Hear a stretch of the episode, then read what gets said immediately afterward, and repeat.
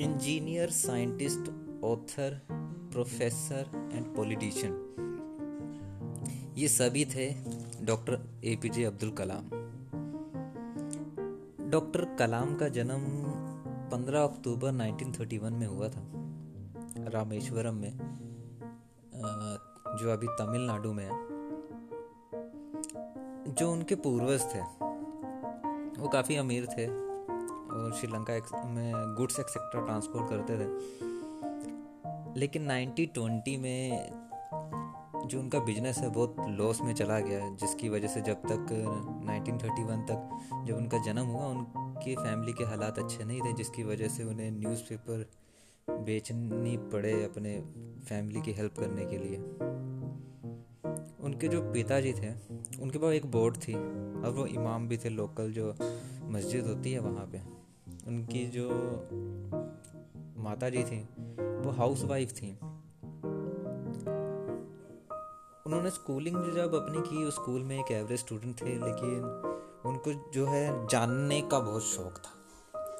और जैसा हर महान आदमी होता है उसको मैथमेटिक्स में बहुत इंटरेस्ट रहता। या जिसका मैथमेटिक्स अच्छा होता, वो महान होता। है तो ऐसा भी था, उनका उनका मैथ्स में बहुत इंटरेस्ट था। इसी वजह से फिज़िक्स में उन्होंने जो है अपनी ग्रेजुएशन करी। और ग्रेजुएशन करने के बाद 1955 में उन्होंने एरोस्पेस इंजीनियरिंग करी, मद्रास इंस्टीट्यूट ऑफ़ टेक्नोलॉजी से। उन्होंने इंडियन एयरफोर्स में पायलट बनने की कोशिश करी। वहाँ पे नौ उनका रैंक जो है नाइन्थ रैंक आया था, जबकि जो आई थी इंडियन एयरफोर्स उनके पास सिर्फ़ आठ ही पोजीशंस अवेलेबल थी। जिसकी वजह से वो पायलट तो नहीं बन पाए। उसके बाद उन्होंने डीआरडीओ में काम किया। और जो इंडिया का पहला सैटेलाइट था, जो उन्होंने खुद बनाया गया था सैटेलाइट का नाम था S L V S L V जो हमारा लॉन्च होता है एस एल वी थ्री उसमें भी उनका बहुत योगदान रहा। जो पहला हमारा न्यूक्लियर टेस्ट था स्माइलिंग बुद्धा उसमें तो नहीं। लेकिन उसमें उनको इनवाइट किया गया था, उनमें उनका कोई कंट्रीब्यूशन नहीं था डायरेक्टली लेकिन उन्हें इनवाइट किया गया था उसके लिए। लेकिन जो पोखरन टू था 1998 में जो हुआ था, उस टाइम पे वो बहुत एक्टिव थे और उन्होंने बहुत जो हमारा न्यूक्लियर पावर का हमारा जो प्रोजेक्ट था, उसमें वो तो उन्होंने हेल्प करी थी, अपना कंट्रीब्यूशन दिया था। इसी की वजह से वो उनको बाद में जो इंडिया का हाईएस्ट सिविलियन अवार्ड है, भारत रत्न 1997 में मिला। उसके बाद उन्होंने इसरो में काम किया। इसरो में जब वो काम कर रहे थे तो उन्होंने काफ़ी प्रोजेक्ट्स पे काम किया। जो मेन उनका प्रोजेक्ट था रॉकेट रॉकेट सिस्टम जो हैं उन पर जब वो नासा में एक्चुअली वो नासा भी गए थे ट्रेनिंग के लिए। तो जब नासा में गए थे तो उसके बाद से उनका जो इंटरेस्ट है रॉकेट्स में बहुत आ गया था। जिसकी वजह से उन्होंने डीआरडीओ छोड़ा है जब डीआरडीओ से उनको ट्रांसफ़र किया गया इसरो में तो वो बहुत खुश हुए। इसरो में उन्होंने काम किया। इसरो में काफ़ी सारे जो रॉकेट सिस्टम से उन्होंने डेवलप करने में अपना कंट्रीब्यूशन दिया है।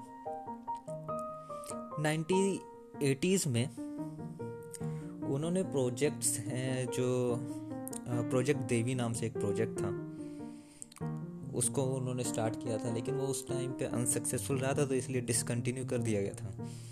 लेकिन आपको जान के खुशी होगी कि आज के जो हमारे बेहतरीन मिसाइल्स हैं, जो हमारे न्यूक्लियर बॉम्ब कैरी करते हैं, पृथ्वी जैसा हो गया intercontinental ballistic missile intercontinental ballistic missile जो होता है, वो स्पेस में जाके पहले अर्थ से टेक ऑफ़ करेगा, फिर स्पेस में जाएगा आउटर लेयर में, और फिर वहाँ से वो जाके डिस्पर्स करता है या ब्लास्ट करता है, अपनी लोकेशन पे टारगेट करता है। उसके बाद हमारे पास जो एंटी टैंक मिसाइल है नाग, उसमें भी उन, उन्होंने ही उसमें कंट्रीब्यूशन दिया, उन्होंने स्टार्ट किया था।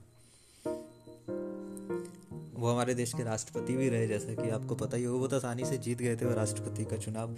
एनडीए की जो गवर्नमेंट थी, उन्होंने, उन्हें अपना उम्मीदवार रखा था कि प्रेसिडेंशिप आप ले सकते हैं, आप चाहें तो तो उन्होंने उसके लिए इलेक्शंस में पार्टिसिपेट किया और आसानी से जीत भी गए। तो 2002 से लेकर 2007 तक वो प्रेसिडेंट ऑफ़ इंडिया रहे। सेकंड टर्म के लिए उन्होंने मना कर दिया कि वो दोबारा नहीं प्रेसिडेंट बनना चाहते थे। तो दोबारा उन्होंने इलेक्शन नहीं लड़ा। उसके बाद फिर उन्होंने अपनी इंजीनियरिंग और जो वो साइंटिस्ट का काम था, उन्होंने छोड़ दिया। लगभग वो फिर प्रोफेसर बन गए। वो उन्होंने काफ़ी किताबें भी लिखी। और अपने अंतिम टाइम में वो 27 जुलाई 2015 में 83 इयर्स की एज में एक लेक्चर देते हुए वो कार्डियक अरेस्ट हुआ उन्हें। उन्हें नज़दीकी हॉस्पिटल लेके गया, जाया गया। लेकिन फिर वहाँ पे उनको घोषित किया गया कि अब वो दुनिया में नहीं रहे। इसी तरह एक महान जो हमारे सबके प्यारे हैं, मिसाइल मैन ऑफ़ इंडिया, उनका जो है जीवन अंत हुआ। लेकिन हमारे जो मैक्सिमम जो हमारे देश में रॉकेट्स हैं, उनमें उनका बहुत कंट्रीब्यूशन रहा है। इसी वजह से अभी साउथ में मेरे को याद नहीं है किस स्टेट में, लेकिन मे भी तमिलनाडु में ही। डीआरडीओ ने उनके लिए उनके, एक खुद, डीआरडीओ ने खुद बनाया है एक म्यूज़ियम। तो म्यूज़ियम में ज़रूर जाइएगा, म्यूज़ियम बहुत अच्छा है। मैंने फ़ोटोग्राफ देखे, मैं गया तो नहीं हूँ, लेकिन देखा है। कभी जाना चाहूँगा तो आप भी जाइएगा। किताबें पढ़िएगा, बहुत अच्छी अच्छी किताबें हैं, पढ़िएगा, आपको मोटिवेशन मिलेगा। चलिए फिर दोबारा किसी और महान शख्स की बायोग्राफी करेंगे। अभी चीज़ें तो बहुत ही बताने के लिए, लेकिन काफ़ी लंबी हो जाती है, इस वजह से मैं सारी बातें नहीं बता पाया हूँ। लेकिन धीरे धीरे फिर कभी आपको ज़रूर बताई जाएगी।